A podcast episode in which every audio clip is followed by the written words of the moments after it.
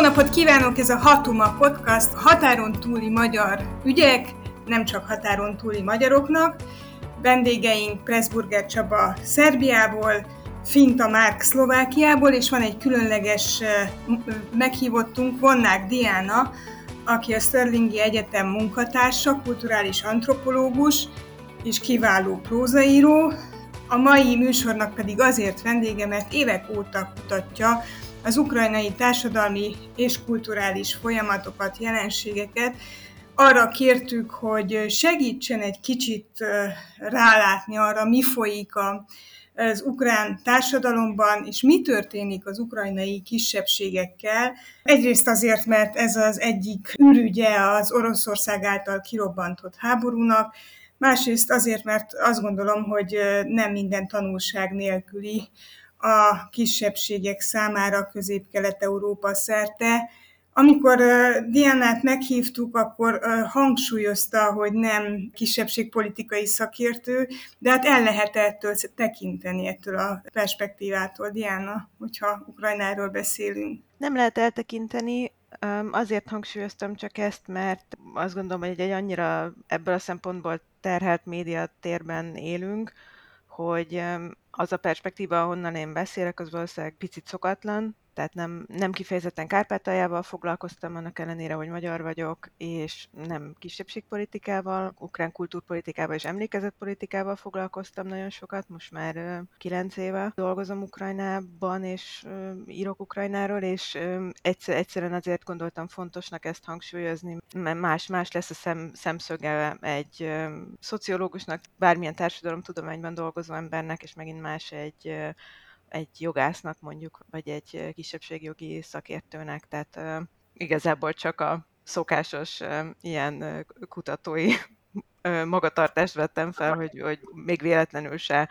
kerüljek olyan helyzetbe, ahol egyszerűen nem, nem elég a kompetenciám. De természetesen ez egy Ukrajnában egy nagyon fontos kérdéskör, úgyhogy mindenképpen muszáj vele foglalkozni, csak tényleg kérdés, hogy milyen eszköztárral és milyen hangsúlyokkal. És hogy lehet ezzel foglalkozni most? Mert azt gondolom, hogy ez a forró gesztenye, vagy nem tudom, a, a parázs, amit mindenki kapkodva tart kézbe, ha kézbe tart. Szerintem talán itt az a kérdés, hogy, hogy kinek beszél az ember. Tehát csináltam például most egy, egy gyors Google keresést, még, még tegnap arra voltam kíváncsi, hogyha egyszerűen csak angolul beírom azt, azt, hogy Ukraine Minority Politics, a keresőbe, akkor, akkor mi, mik azok a találatok, amiket kapok, hogyha kiveszem az egyenletből a szaktudományos cikkeket, és, és nagyon-nagyon érdekes, hogy még angol nyelven is különféle magyar portáloknak az angol verziói azok, amiket kidob a kereső legnagyobb részben. Nyilván van benne Amnesty Human Rights vagy a szokásos jogvédő szervezetek, de hogy ezen kívül egy kifejezetten markáns magyar nemzetközi keres, keresést lehet, vagy, vagy nem is tudom, találatokat lehet, lehet találni, és, és ez szerintem nem véletlen, tehát hogy egyszerűen sok irányból, tehát nem csak nyilván nem csak Magyarország felől, Románia felől is, de hogy EU országok felől nagyon erősen felrajzolódik most ez a problémakör. Én azt gondolom, hogy kevésbé, azt mondtad, hogy ugye a, a, a háborúnak az egyik oka ez a, ez a fajta kisebbségpolitikai... Ürügye, ürügye, azt mondom. É, elnézést, igen, ürügye. Ez egy, egy, egy kisebbségpolitikai diskurzus. Szerintem ez egy nagyon érdekes kérdés, hogy ez, ez pontosan micsoda, tehát hogy ez kisebbségpolitika vagy nem. Én nem vagyok benne teljesen biztos, hogy az orosz oldalról ez kisebbségpolitikának tűnik, vagy hogy, hogy mondjam, ez ez pont ugyanaz a problémakör, és szerintem ezzel el is érkeztünk az egésznek a gyökeréig, tehát odáig, hogy hogy a, az Uk- Ukrajnában található közel száz kisebbségnek a jogi védelme és a, és a társadalmi helyzete az ugyanaz a problémaköre, mint az Ukrajnában élő oroszul beszélőknek, vagy orosz etnikumoknak a helyzete, és itt azért kezdtem a nyelven, mert a, még a nyelv az egy többé-kevésbé megfogható dolog, amikor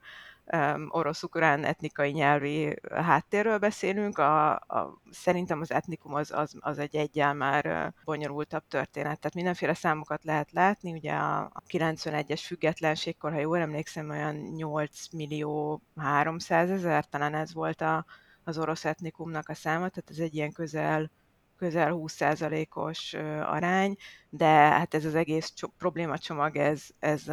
ez nem, egy, nem egy ekkora, hanem egy ennél jóval nagyobb és jóval bonyolultabb kérdés. Többek között azért, mert ezek a kategóriák nem feltétlenül, tehát nagyon-nagyon elmosódnak. Az, hogy kinek milyen etnikuma volt például a Szovjetunióban, ugye ott a személyi igazolványokban ez egy, ez egy rögzített információ volt, az már eleve egy egészen elképesztően bonyodalmas kérdés, családon belül is mindenkinek lehetett más, tehát hogy, hogy amint ezt az egész csomagot kinyitjuk, akkor szerintem ez a, ez a kérdés, hogy mit csinálunk ezzel a két nem is tudom, párhuzamos jelenséggel, vagy, vagy jogi, jogi és ilyen politikai emancipációs kérdéssel, ez azonnal így fölmerül.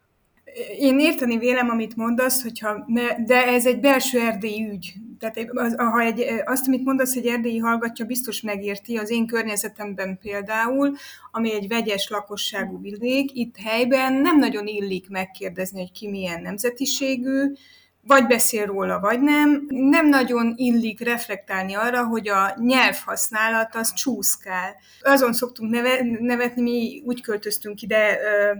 magyarok lakta vitékről, hogy a szomszédaink elkezdenek egy nyelven egy mondatot, és egy másik nyelven fejezik be, és nem tudjuk a, a mintázatot kitalálni, hogy ráadásul nem rokon nyelvek, tehát e, a romániai helyzet ezért különleges, mert ugye magyar és román keveredik egészen irracionális módon. Márk és Csaba, ti ezek ezt a problémát, amit itt Diana felvázolt, mennyire értitek, vagy érzitek át? Engem meglepett ez, amit te mondtál hm, most éppen Erdélyel kapcsolatban. Tehát itt azért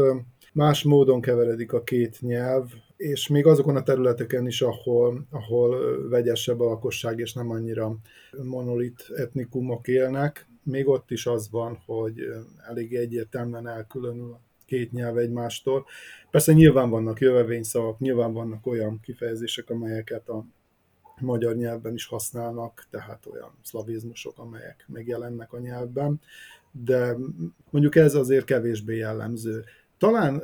hogyha most így visszagondolok, akkor igen, voltak időszakok, amikor, amikor ez, sokkal kifejezettebb volt, hogy akár úgy beszélgettek az emberek, hogy a, a, a másik anyanyelvén beszélt a, a, az illető. Tehát ezzel megadta a tiszteletet a másiknak. Ez azt gondolom, hogy már kezd kiveszni, tehát nyilván annak is nagy szerepe van, hogy most már egyre kevesebb területen vannak többségben a magyarok, és hogyha megjelenik egy szernyelvű személy a, a társaságban, akkor, akkor egyszerűen átvált mindenki szerbre. Tehát inkább ez az, ami, ami jellemző hogyha egy ilyen vegyes nyelvű társaság jelenik meg. De hogyha már itt a nyelvnél tartunk, akkor én is szeretném megkérdezni azt, hogy ugye azt lehetett hallani a háború kezdetén. Volt az egyik diskurzus, ami arról szólt, hogy Oroszország rosszul mérte fel a helyzetet, arra számított, hogy azok az orosz anyanyelvű kelet-ukrajnában élő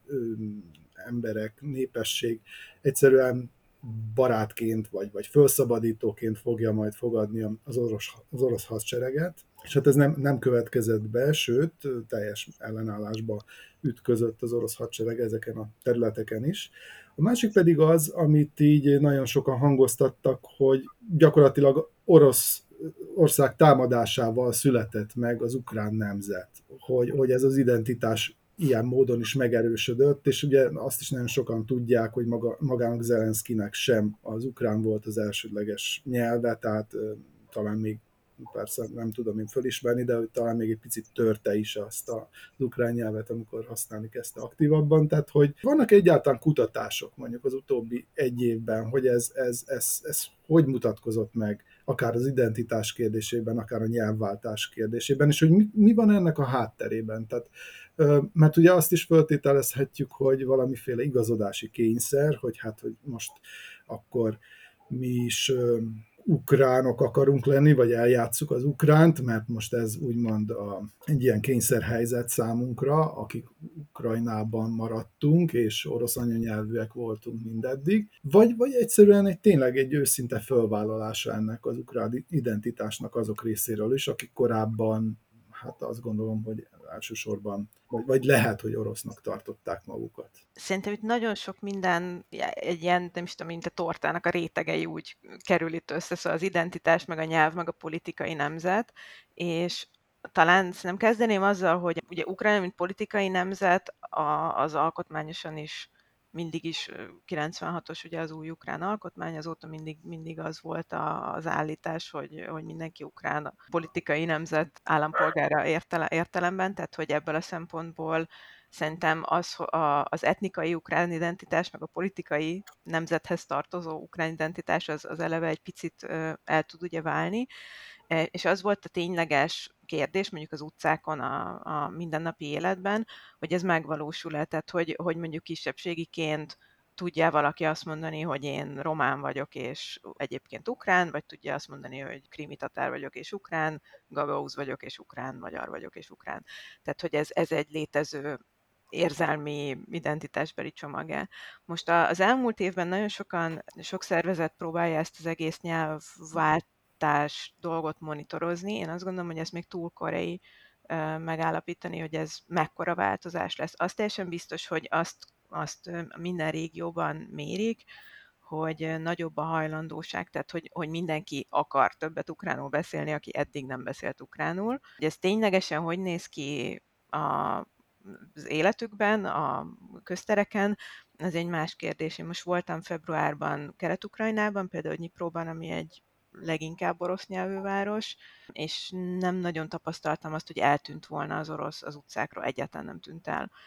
Azt viszont tapasztaltam, és ez korábban nem volt így, hogy ha én ukránul beszélek boltban bárhol, köztereken, akkor váltanak. És ez az, ez az erős gesztus, hogy váltanak, ahhoz képest, ami korábban nekem a, a kelet-ukrán városokban az volt a tapasztalatom, hogy hol időnként váltottak, időnként úgy beszélgettünk, hogy kevert nyelven, tehát hogy mindenki mondta, ami neki kényelmes azon a nyelven, ez a, egyébként az ukrán valóságnak szerintem a legalapvetőbb eleme a, legalábbis az én összes tapasztalatom az erről szól, hogy mindenki beszél, ahogy kényelmes, és a másik meg válaszol, ahogy kényelmes, és aztán, hogy ennek vannak-e látható vagy kevésbé látható politikai hatalmi zöngéi, hogy ez kinek mennyire jó, meg ki mennyire érzi ebben komfortosan magát, ez, ez egy más kérdés, de hogy ez volt mégiscsak mindig a, az alap opció. Most azt látom, hogy ha, ha valaki ukránul szól, akkor annak azért ukránul fognak válaszolni, tehát ez egy, ez egy váltás. Szerintem attól, hogy, hogy hogy lesz vége ennek a háborúnak, elég erősen függ az, hogy,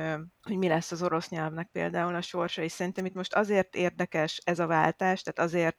ennyire fontos, az, hogy megjelenik az, hogy az orosz nyelvet el akarják hagyni, mert bekerült a háborús retorikába, ugye ez a háborús, háború elindításának az egyik ürügye volt az orosz nyelvek védelme, és innentől kezdve nyelv, nyelvedben és identitásodban vagy kvázi egy egyszerre vagy egy ilyen, ilyen bűnbakja, meg egy áldozata ennek a háborús tevékenységnek orosz nyelvű ukránként. És nagyon sok ember ebből egyszerűen menekül voltak, tehát a, a Majdan forradalom, 14-es, 13-14-es Majdan forradalom után volt egy nagyon erős ilyen fellendülés Ukrajnában, hogy létezik és teljesen valid dolog orosz nyelven ukrán identitásúnak lenni, és, és, és hogy az oroszt azt kvázi föl kell építeni, mint egy ilyen párhuzamos, hogy az orosz az nem Oroszországé, meg nem, nem az orosz politikai projekttel kell összekapcsolni, hanem meg lehet csinálni egy külön ettől függetlenül létező orosz nyelvű ukrán kultúrát, intézményeket, identitást, és aztán ez az, ami most én úgy látom, hogy hát elég takaréklángon maradt meg. Nem azt mondom, hogy teljesen eltűnt, pláne az átlagembernél ez azt gondolom menekülteknél is, például Magyarországra érkező menekülteknél is azt hallottam, hogy hát egyszerűen a, halálosan fáradt embereknek a, van nagyon sok fontosabb dolga is, amikor befutnak a vasútállomásra, mint hogy milyen nyelven beszéljenek, szóval, hogy, hogy ez még szerintem nagyon-nagyon alakulóban van. Ez egy nagyon, tényleg egy nagy kérdés, hogy hogy mit lehet akkor, akkor csinálni, hogyha a nyelv bekerül ebbe a, tehát hogy egészen konkrétan azért, az, azért hullanak a bombák és azokra. Ez egy nagyon brutális dolog. Én most foglalkoztam sokat azzal például, hogy én fordítok ukrán lírát, és akikkel dolgozom együtt, tehát az ukrán szerzők között volt sok olyan, aki oroszul korábban, és váltott. És ezek leginkább a, Dombaszi szerzők, tehát azok, akik egyszer már el kellett, hogy dobják az egész életüket, és akkor fokozatosan így a 15-6-7-8 során váltottak. És hogy velük beszélgettem nagyon sokat erről, hogy a, hogy milyen az, amikor a, az anyanyelved egy ilyen mérgező dolognak kezd el tűnni, tehát amikor egyszerűen azt érzed, hogy nem tudod a szádra venni, és ez sok, nagyon sok költőíró, újságíró, tehát emberek, akik nyelvvel dolgoznak, ezt most sokan mondják. Szerintem az átlagembereknél többnyire ez nem ennyire éles, de, de mint problémacsomag, hát ez nagyon brutális. Már nálatok a nyelvi csúszkálás, ez a több nyelvben élés, ez milyen tapasztalat? Ez azért érdekes, mert pont azon gondolkodom, hogy, hogy lehet-e valamilyen szabályszerűséget belevinni ebbe Szlovákiában, és valahogy úgy tapasztalom, hogy nem igazán. Tehát próbáltam ezt területileg vagy, vagy földrajzilag felosztani, hogy hol jellemzőbb, hol kevésbé, vagy próbáltam annak alapján, hogy szórvány és tömb tehát ebben, ebben milyen különbség van, és arra jöttem rá, hogy, hogy mindenhol tudok mondani valamiféle ellenpéldát. Úgy, nagyon úgy tűnik számomra, hogy bizonyos mikroközegekben, bizonyos szigetekben vannak olyan, olyan tendenciák, amikor egy nagyon vegyes nyelvet használnak. Ez a nyelv ez soha nem csúszik át valami, valami teljesen ilyen 50-50 valamibe, de vannak olyan települések, akár nagyobb városok is, mondjuk Érsekújvár, ahol egészen simán használják a szlovák és a magyar nyelv keverékét, és általában ez mindig arra fut ki, hogy, hogy mondjuk valamilyen hivatalos megnevezéseket szoktak belevinni, amik a hétköznapi, hétköznapi életben meglehetősen fontosak. Tehát onnantól kezdve, hogy, hogy mondjuk a személyi igazolványt szlovákul nevezik meg, vagy, vagy különböző hivatalok neveit, ez fokozatosan rakódik és épül, és vannak olyan helyzetek, amikor tényleg magyarul kezdenek egy mondatot, szlovákul folytatják, magyarul fejezik be, a következőt szlovákul folytatják, hétköznapi beszélgetésben is, és már olyan szavak is belekerülnek ebbe a dologba, amelyek nem feltétlenül azért voltak eddig ott, mert mondjuk a szlovák megfelelőjük a hivatalos megnevezése a dolgoknak. Úgyhogy vannak ilyen, vannak ilyen területek, de most pont azon gondolkodom, hogy ugye a szlovák és a magyar nyelv az egy két meglehetősen különálló valami, néha nagyon nehéz megfeleltetni a kettőt egymásnak, sokszor elég nehéz fordítani, ugye egy kicsit a szláv nyelvként a szlovák nyelv nyelvi logikája is más, mint a magyaré, Viszont az a nagyon érdekes ebben az egészben, hogy itt nálunk kutatók is, meg úgy általánosságban a közbeszédben is az a nézet uralkodik, hogy a nyelvváltás az automatikusan identitásváltással jár. És mint hogyha úgy érezném, hogy ez mondjuk a szlovákok és a csehek között, ez nem ilyen egyértelmű. Ott könny, viszonylag könnyebben tudják váltogatni a nyelvet, ugye nyilván rokon nyelv is, meg, meg ennek vannak történelmi előfeltételei is, de az én kérdésem az lenne, hogy ez a háború előtti évtizedekben Ukrajnában ez mennyire volt jellemző, vagy mennyire volt tabu az, hogy váltogatjuk egymás között a, az ukrán és az orosz nyelvet, vagy volt-e ennek valamiféle olyan szimbolikus értéke, vagy, vagy, vagy olyan szimbolikus vonatkozása, ami egyszerűen megakadályozta azt, hogy mondjuk esetleg a két nyelv teljesen simán és zöggenőmentesen működjön egymás mellett. Teljesen látszólag ellentétes dolgokat fogok mondani. Az egyik az az, hogy ugyanez, ugyanez volt a tapasztalatom mindenhol, mint amit mondasz, hogy elkezdjük a mondatot így, és befejezzük úgy. Nekem az egyébként egy nagyon érdekes élmény volt, hogy ahogy megtanultam oroszul és ukránul is, és egyébként pedig alapvetően Angliában élek, hogy saját magamon is elkezdtem azt megtapasztalni, hogy ha elengedem, tehát hogyha nem fontos az, hogy tisztán beszéljek, és ezek a határok élesen megmaradjanak, akkor mindennapi életemben egy ilyen egészen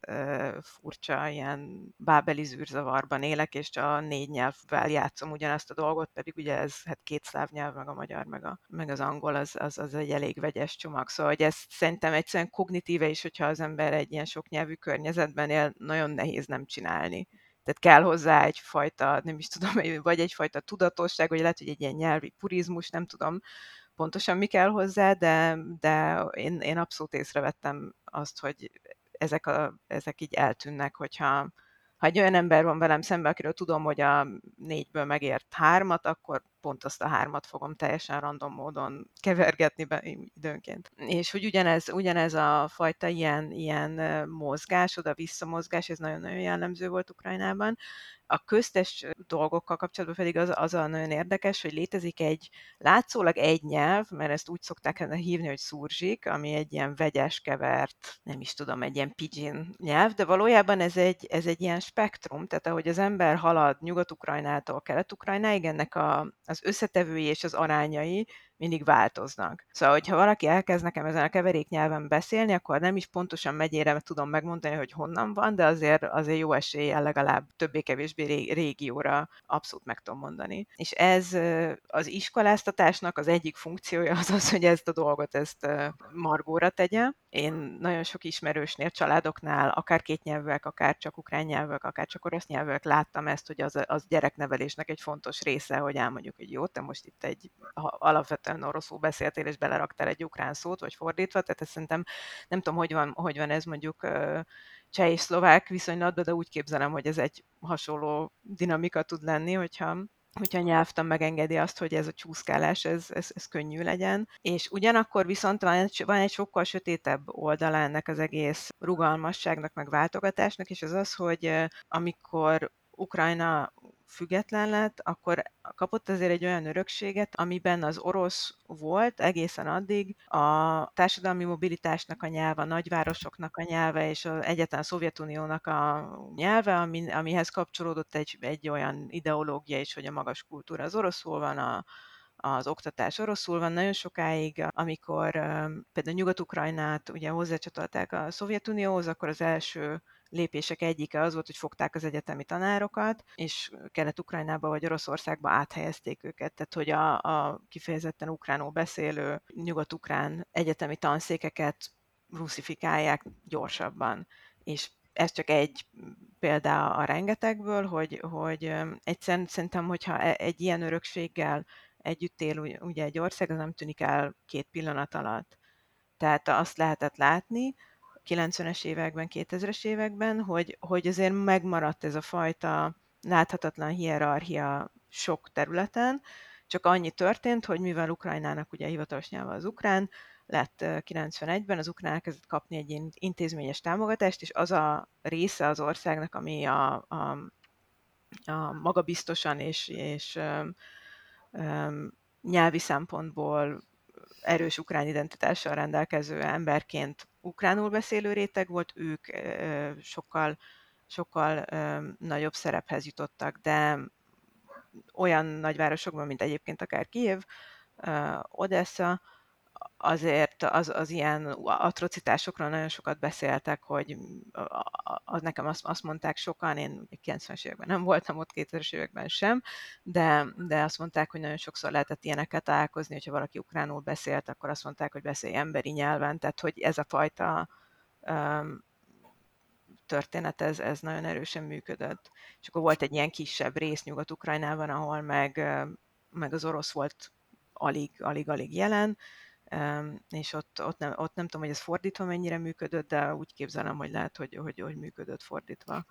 is. Érdekes ez a nyelvi dehumanizálás, mert Romániában a magyar a lovak vagy a kecskék nyelve. Megcsapta a fülemet egy szó, hogy ez az ukra, ukránosítás, az, az ukrán politikai nemzet létrehozása, és hirtelen a személyi igazolványomhoz kaptam, hogy ellenőrizzem, amit így, így a hátsó agyamba tudtam, mert az én személyi igazolványomban azt írja, angolul és franciául, hogy nationality vagy nationality, hogy román, de románul azt írja, hogy állampolgárság. Uh-huh. Tehát nem nacionalitáte, hanem azt, uh-huh. hogy állampolgárság, és eszembe jutott az a, az a fölhördülés, amikor be, bevezették a modern személyi igazolványokat a rendszerváltás után, és megpróbálták románul is azt írni, hogy nacionalitáte, uh-huh. és, és ebbe a magyarok nem mentek bele, és így hirtelen magamra gondoltam, hogy mi, milyen hatalom kéne ahhoz, hogy én azt mondjam, hogy román vagyok. Ezt, annak ellenére, hogy minden zsigeremben tiltakozom a nacionalizmus ellen, mert hát egy nemzetállamban élek, tehát tudom, hogy ez ezt nem, nem, nem, én nem tudom elképzelni, hogy itt az erdélyi magyarok között ez bármiféle ö, ö, politikai, történelmi esemény kiválthatná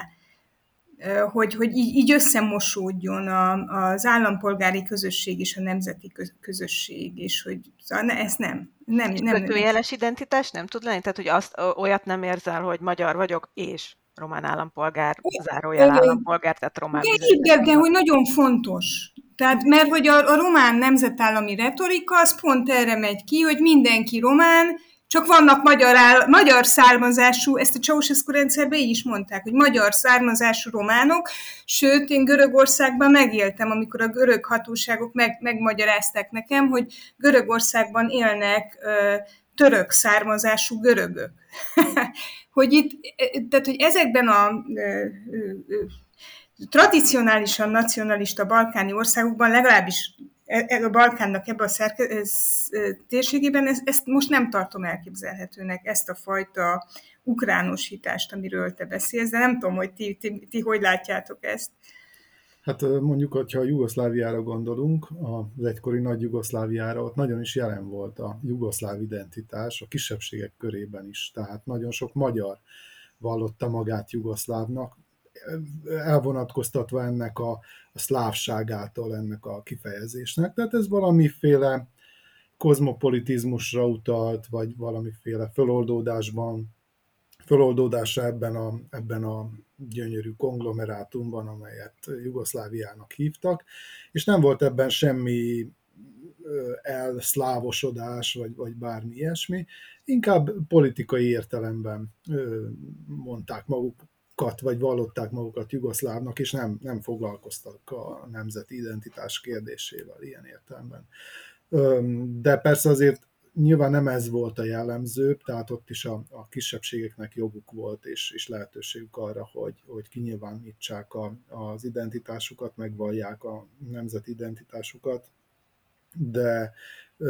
akkor még ez jellemző volt. Persze, amint fölbomlott az ország, és, és egyszerűen ez a kifejezés is, hogy Jugoszlávia vagy Jugoszláv megszűnt, akkor, akkor teljes mértékben fölbomlott ez a, az addigi létező kategória, egy jugoszláv, és, és akkor már csak szerbek lettek, magyarok lettek, meg egyéb kisebbségiek lettek. Úgyhogy ez jelen pillanatban nálunk abszolút nem, nem egy kifejezett dolog, sőt, mindent megtettek például most annak érdekében is a népszámláláskor, hogy nehogy valami olyan kategória is választható legyen, amely valamiféle regionális identitást mutathat, így a vajdasági például, mert nagyon sokan azok közül, akik korábban ebben a jugoszláv identitásban oldódtak föl, és megszűnvén Jugoszlávia kerestek valami más fogódzót, és, és ebben a vajdaságiságban találták meg, de az idén, illetve tavaly volt ugye a, a népszámlálás nálunk, és, és ez külön kategóriaként nem szerepelt, tehát végül nem volt erre lehetőség, hogy ezt válassza bárki is, és nem volt arra se lehetőség, amire Szlovákiában, hogy, hogy akár kettőt is megnevezzen, és azt mondja, hogy ez az elsődleges, ez a második, másodlagos nemzeti identitás, amit megjelölök. Úgyhogy nálunk egy ilyen faramuci helyzet van. Annak ellenére, hogy például voltak kutatások, igaz, ezek nem túl frissek, egy olyan 15 évvel ezelőtt készültek, amikor föltettek olyan kérdést fiataloknak, magyar fiataloknak, vagy akikről föltételezték, hogy magyarok, hogy, hogy ők minek vallják magukat elsősorban magyarnak, vagy vajdasági magyarnak, és a többség vajdasági magyart mondott. Tehát, hogy valami módon fontos a, az itt élő magyarok számára az, hogy, hogy van egy regionális identitásuk, és hogy valami módon elkülönítsék magukat tulajdonképpen, a, vagy a saját különlegességüket hangsúlyozzák, és, és, és elkülönítsék magukat a, a magyarországi magyaroktól, úgymond, akiket sokszor csak magyaroknak hívnak, tehát ők a magyarok, meg a vajdasági magyarok vagyunk. De persze ez, ez azt gondolom, hogy az utóbbi időben, bár nem volt, nincsenek erről friss kutatások, de szerintem halványult ez a, a magyarok körében is. Tulajdonképpen az a kérdés, hogy a, a, az etnikai, a, a nemzetállamot hogy sikerül-e lebontani, és sikerül-e valami más alternatívát nyújtani helyette. de így távolról nézve Ukrajnában nem biztos, hogy ez történik. Nem, abszolút nem biztos. Meg én szerintem itt ez egy, azért egy nagyon érdekes kérdés, és nagyon sok párhuzam van ezzel a jugoszláv történettel is, hogy ugye egy olyan politikai örökségről van szó, ami legalábbis nominálisan, szándéka szerint, így úgy amúgy, de hogy egy federális rendszer volt, és szerintem a kisebbségpolitikának az az egyik ilyen alapfeszültsége, hogy amikor váltunk ebből, tehát azt mondjuk, hogy van egy ilyen opció, hogy szovjet, ami egy ilyen ernyő identitás, hiába tudjuk, hogy elképesztő hierarchiák voltak benne, meg, meg hogy csak látszólag nem volt az orosz identitásának egy ilyen korona ékszere, meg bizonyos szempontból a, a, az origója, de hogy, hogy mégiscsak megengedett egy ilyen egy ilyen sokféleséget, és ugye az a, az érdekes, meg attól olyan feszült részben az ukrán helyzet, hogy amikor váltunk egy klasszikus nemzetállam paradigmába, ahol van egy, egy darab többség, akkor a korábban ugyanúgy kvázi kisebbségnek számító csoport, az hirtelen um, gólpozícióba kerül. Nekem egy nagyon-nagyon um, nagyon megmaradt most egy hónapja a, a, egy beszélgetés a, a, a tudatomban. A Kelet, Kelet-Ukrajnában voltam um, Harkivból evakuált uh, ismerősöknél, akik etnikailag mind a ketten oroszok. Um, az egyik Oroszországban is nőtt föl, és a 90-es évek elején került uh, Harkivba, és, uh, és akkor velük beszélgettem arról, hogy ők most, most hogy vannak azon túl, hogy lebombázták a házukat. És, és azt mondták az egyikük, aki egy orosz irodalmár, irodalomtudós és könyvkiadóknál dolgozott nagyon sokáig, ő azt mondta, hogy csak így nevet magán, mert visszagondol arra, hogy az egész 90-es években azt gondolta, hogy ja, hát ő nagyon toleráns, ő mindig is a kisebbségjogok védelmében ö, felszólalt, és hogy persze ez és ugye itt ez, ez alatt azt gondolta, hogy, a, hogy ő nagyon támogatta azt, hogy Ukrajnában az ukrán nyelvnek legyen valamiféle um, előretörése és intézményes uh, kiépülése, de hogy ez az orosz um, optika, ez megmaradt neki, hogy, hogy uh, ő, mint ukrán állampolgár 95-ben, meg 2000-ben a kisebbség politikai szűrőn keresztül nézett az ukrán nyelvre. Tehát, hogy, és azt mondta, hogy így utólag ezt ő nem teljesen érti, hogy mi volt az ő fejében, de hogy ezek a reflexek, ezek abszolút működtek még 10-15 éven keresztül, lehet, hogy még tovább is hogy hát jó, hát itt vannak az ukránok, meg, megcsinálják maguknak a kisebbségpolitikát, és hogy hát ugye mi a többség. Tehát ezek szerintem elképesztően jól megmutatják e-, ennek a problémacsomagnak így a, nem is tudom, így a mindennapjaid. Márk, te tudod mondani azt, hogy szlovák vagy? Hát én nem tudom mondani azt, hogy szlovák vagyok, mert nem vagyok szlovák, de nálunk ez azért érdekes, mert az elég aktív történelmi emlékezet része az, amikor a politika belemászott az emberek nemzetiségébe, hovatartozásába, identitásába, Gondoljunk csak arra, hogy nem volt az még olyan nagyon régen, amikor itt lakosságcsere volt, meg kitelepítések voltak, meg, meg reszlovakizálás volt, ahol gyakorlatilag magyar emberek rákényszerítették azt, hogy tegyék magukévá papíron is, hogy ők, ők, ők szlovákok annak ellenére, hogy magyarok, és hogy, hogy, hogy ez, ez az új identitás, ez az új politikai rájuk kényszerített identitás, ez vegye át a, a természetes identitásnak a helyét. És ugye ez, ezt az állapotot, ezt konzerválta tulajdonképpen a 40 év kommunizmus Csehszlovákiában, úgyhogy erről nem is nagyon illet beszélni, és aztán kialakultak e, e, ennek mindenféle kompromisszumai, tehát itt azért volt magyar kultúra, volt magyar nyelvű lap, volt magyar nyelvű oktatás, volt egy csomó minden az alatt a, a 40 év kommunizmus alatt, és, és úgy, úgy az a belső elrendeződés, hogy nem foglalkoztak ezzel a témával különösebben, vagy, vagy, vagy nem igazán akartak ebbe mélyebben belemenni a, az akkori politikusok sem. Ez, ez így elhozta a maga kompromisszumait, de erre vannak nagyon avatott szakértőink, akik ezzel nagyon sokat foglalkoztak. az, az az izgalmas a történetben, hogy ugye, hogy megtörtént a 89-es váltás, azok az elfolytott indulatok, amelyeket tényleg ez a 40 év konzervált, ez villámgyorsan robbant ki, és változott egy ilyen kifejezetten agresszív, nacionalista retorikává, meg identitáskeresés, és nem csak a, a magyar oldalon, hanem a szlovák oldalon is, és ezek, ezek a nacionalizmusok a 90-es évek elején rendkívül keményen ütköztek egymással, és meghatározták a politikai folyamatokat a 90-es évek elején, és nem csak a szlovákiai magyar politikáját, az éppen létrejövő szlovákiai magyar politikáját, hanem a szlovák politikáját is, hiszen Vladimir Mecsár az arra alapozta a politikai karrierjét, hogy egy nagyon-nagyon önálló szlovák nemzetet hozzon létre, ő legyen a nemzet atya, és ezzel együtt megtette azt, hogy szétválasztotta Szlovákiát és Csehországot, Václav Klausszal ugye, az akkori cseh kormányfővel, és ugyanez, ugyanezek az indulatok, amelyeket a magyarok ellen indított, ezek megalapozták azt a gyakorlatilag most már 30 éve tartó felfellángoló nacionalista konfliktus gócot, amelyhez olykor-olykor ugye politikai programként is visszanyúlnak politikusok. Tehát uh, itt, uh, mivel az akció reakciót szül, ezért nagyon nehéz megállapítani azt, hogy uh, vannak-e olyan emberek, bár nyilván személyes beszélgetésekből ezt, ezt meg lehet állapítani, akik magyar származású emberként szlovákként definiálják magukat. Nálunk is megvan ez a játék a nemzetiséggel és az állampolgársággal a személyi igazolványokban, tehát ez, ez szintén működik. Csak nálunk most már meg lehet mondani azt is, hogyha valakinek két nemzetisége van, és ez erről adataink is vannak. Viszont nem biztos, hogy ezek az adatok teljesek. Tehát én el tudom képzelni, hogy vannak olyan emberek, akik nem jelölték meg a magyar nemzetiséget a, a népszámlálási íven, csak a szlovákot, ők meg vannak róla győződve, hogy ők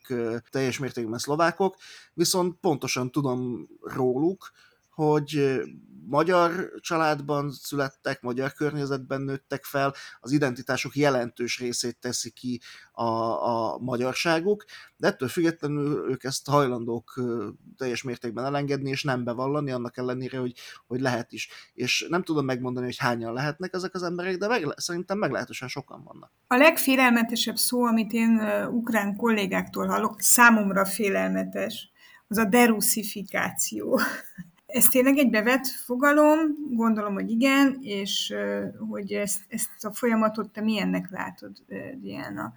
Ez sok mindent tud jelenteni, és szerintem van, hogy teljesen értelmes dolgokat jelent, és különösebb problémát nélkülöző dolgokat jelent, és van, hogy borzalmas dolgokat jelent. Tehát, hogy ez egy nagyon széles spektrum. Például mondok egy példát, hogy a,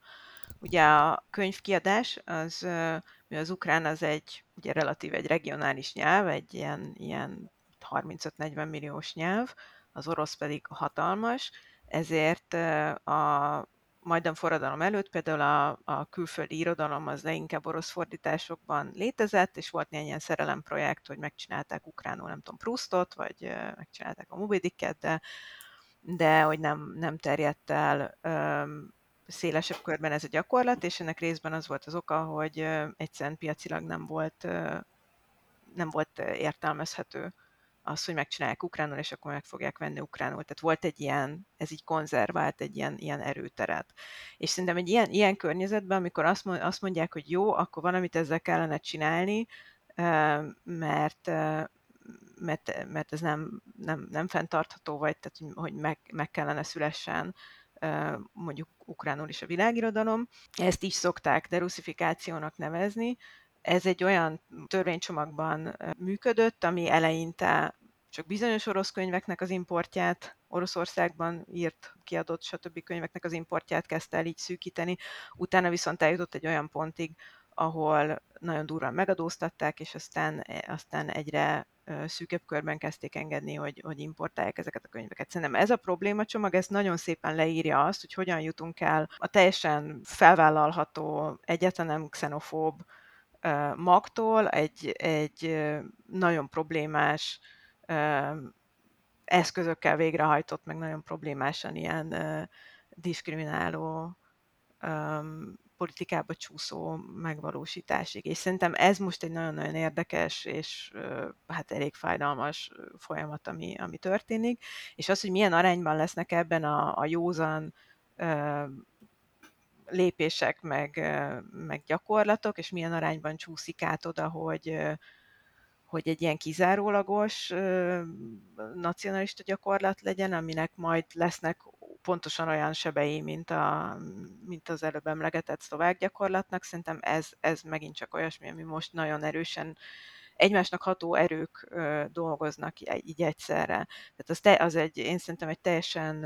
legitim felvetés, hogy gondoljuk újra a köztereket, hogy nem biztos, hogy az a szovjet repertoár, ami egy nagyon orosz-centrikus repertoár, amiben ö, adott esetben akár nagyon erősen ukrán ellenes hangok vannak, ilyen nagyon-nagyon központi hely, nem biztos, hogy pont ennek kellene lennie, de hogy ezt hogyan cseréljük le és mire, az már megint csak egy sokkal, sokkal problémásabban megvalósított sokszor dolog. Ugyanakkor látni azt, hogy, egyszerűen azért, mert például a hadseregben még mindig elképesztő arányban vannak mindenféle kisebbségek beleértve, mondjuk a, a, az orosz nyelvű és vagy etnikumú csoportokat is, hogy nem nagyon lehet most azért mégiscsak azt mondani, hogy, hogy ez a dolog nem létezik, és nem, nem biztos, hogy politikailag bárki ezt megengedheti magának hosszú távon. Szerintem most ugye a háborúnak a ködében még ezt, ezt, ezt el lehet működtetni valamennyire, hogy, hogy ezt egy ilyen teljes csomagként gondolják el a, az orosznak a Ki csökkentését vagy kiradírozását, attól függ, hogy mennyire radikális a program a, a, a közterekről, meg egyáltalán, de, de ez nem, nem, szerintem ez nem lesz nem lesz fenntartható, mert egyszerűen vissza fognak beszélni, már most is visszabeszélnek az érintettek, úgyhogy ez most a borzalmasan ilyen vagy-vagy típusú nacionalista, akár ilyen, ilyen sovén módon nacionalista gyakorlattól, hogy hogy mennyire inkább abba, ebbe az irányba, vagy kizárólagosan ilyen módon fog működni, vagy mennyire lesz benne hely egy ilyen demokratikus vissza, nem is tudom, ilyen so, sokféleség visszaemelésének, nagyon-nagyon nehéz megmondani. Um, én azért, én azért rá, rá fogom kényszeríteni uh, Diánát, ha megengedi, hogy, hogy kicsit modellezze, hogy mi lesz, mi a rövid távú következménye a háborúnak, hogy kisebbségjogi, nyelvi uh-huh szempontból, de előtte fussunk egy nagyon rövid kört, hogy ti ilyen hasonló, derusszifikációhoz hasonló jelenséget láttok, vagy láttatok-e. Romániában volt a Ceausescu rendszerben, ment egy ilyen romanizáció, akkor például a magyar helységneveket magyar szövegben sem lehetett leírni, hanem azt kellett írni, hogy Klúzsnapok a magyar szövegben, ha Kolozsvárról volt szó. Ez mára megfordult. Most az a kérdés, hogy a magyar és a német helységnevek mellett kiírják-e végre románi nyelven azokat a település neveket, ahol magas a, helyi romák, cigányok aránya. Tehát most, most itt tartunk, és azt látom, hogy Románia felfedezte,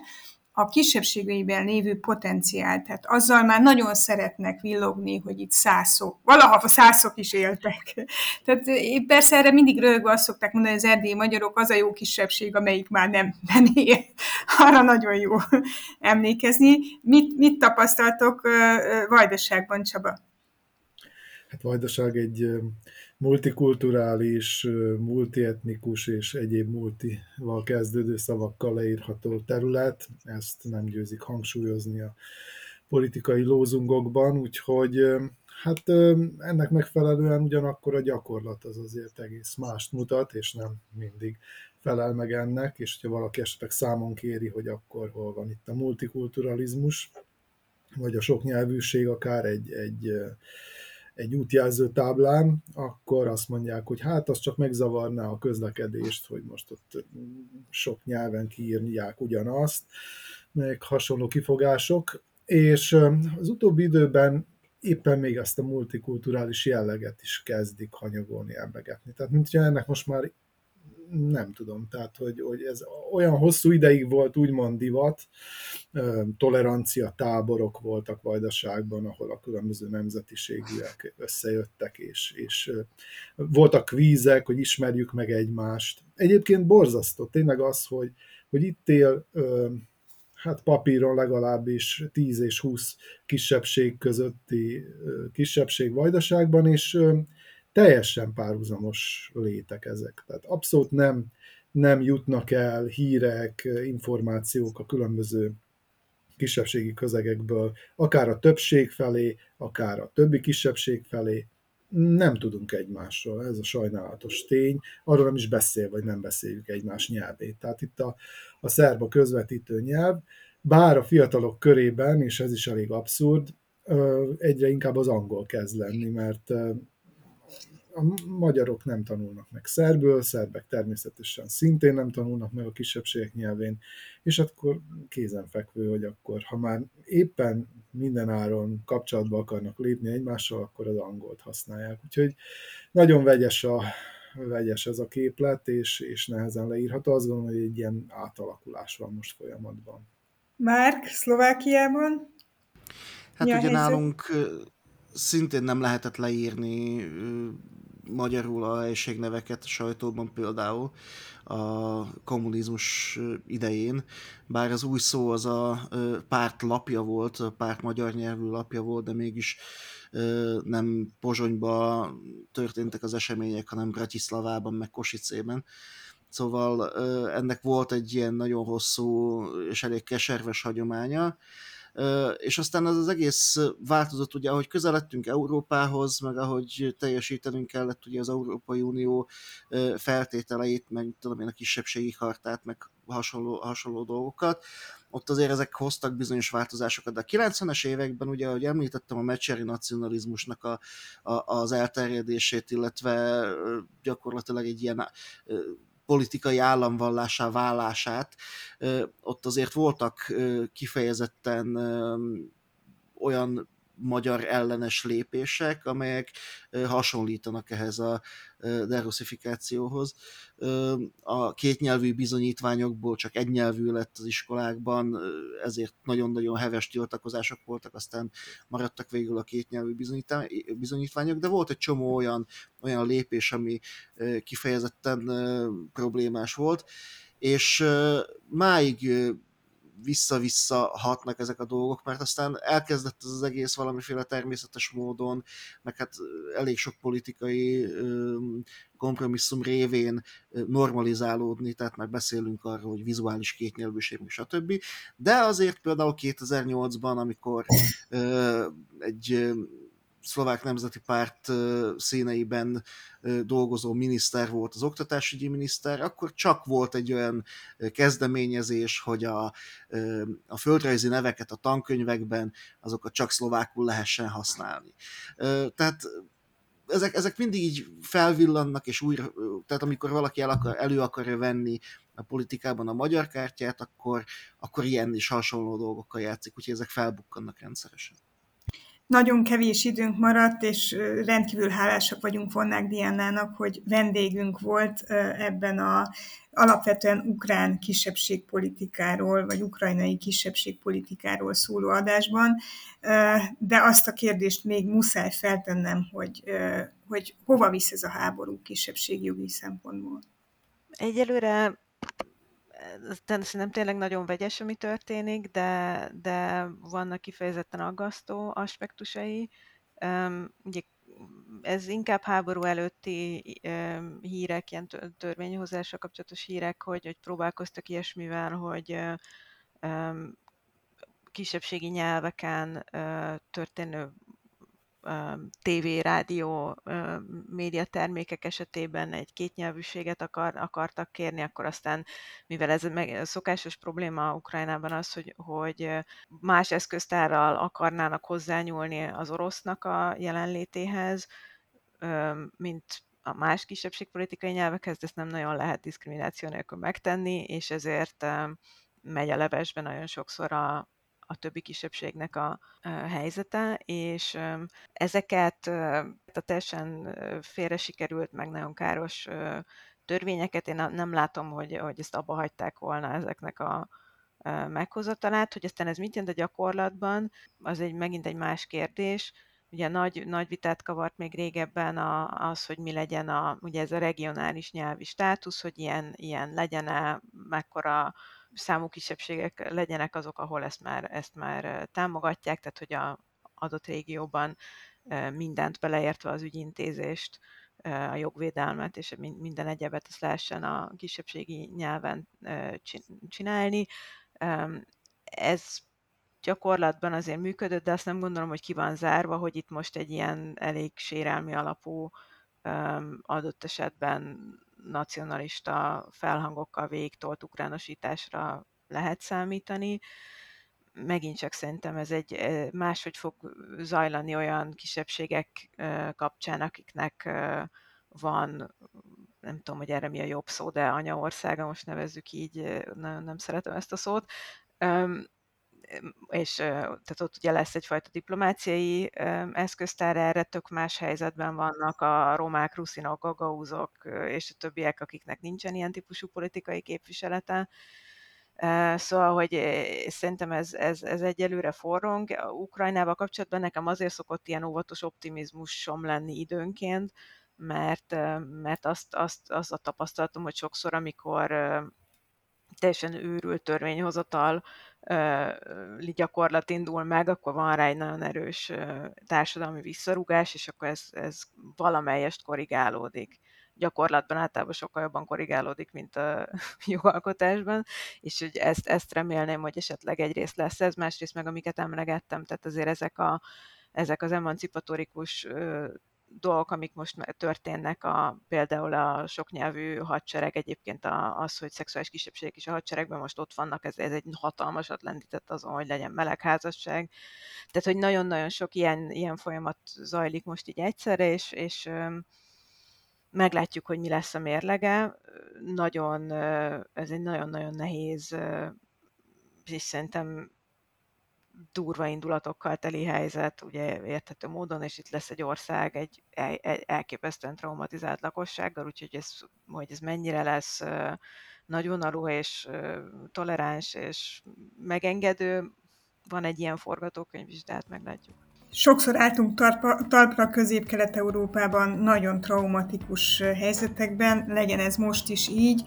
A Hatuma Podcast mai vendége Vonnák Diana volt, aki Nagy-Britanniából, Skóciából jelentkezett be hullámhosszainkra, hogy a ukrajnai kutatásairól beszéljen. Pressburger Csaba Vajdaságból csatlakozott Finn Tamár Szlovákiából, és Erdélyből én jelentkeztem be Parászka Boróka. Köszönjük, hogy meghallgatták a Hatuma Podcastet, köszönjük, hogy követik a Pátria Rádiót, kövessék podcast csatornáinkat a továbbiakra is. Monák Diana ukrajnai elemzéseit többek között a Magyar Narancsban is olvassák el. Viszont hallásra!